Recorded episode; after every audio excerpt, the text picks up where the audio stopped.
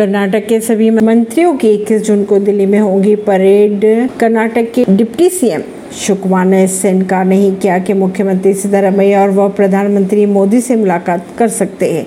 खबरें आ रही हैं कि सिद्धारमैया ने पीएम से मुलाकात का समय मांगा। कर्नाटक के डिप्टी सीएम डी के शिवकुमार ने शुक्रवार को कहा कि कांग्रेस अध्यक्ष मल्लिकार्जुन खड़गे ने राज्य के सभी मंत्रियों को आगामी इक्कीस जून को दिल्ली बुलाया है। उन्होंने ये भी कहा कि कर्नाटक सरकार के मंत्री अपने दिल्ली प्रवास के दौरान केंद्र सरकार के अलग अलग मंत्रियों से भी मुलाकात कर प्रदेश से जुड़े परियोजनाओं के बारे में भी बात कर सकते हैं। खबरें ऐसी आ रही है कि सिद्धारमैया ने प्रधानमंत्री से मुलाकात का समय भी मांगा। सवाल पूछे जाने पर दिल्ली प्रवास के दौरान मुख्यमंत्री सिद्धारमैया पीएम से मुलाकात करेंगे तो शिवकुमार ने सीधे कोई जवाब तो नहीं दिया।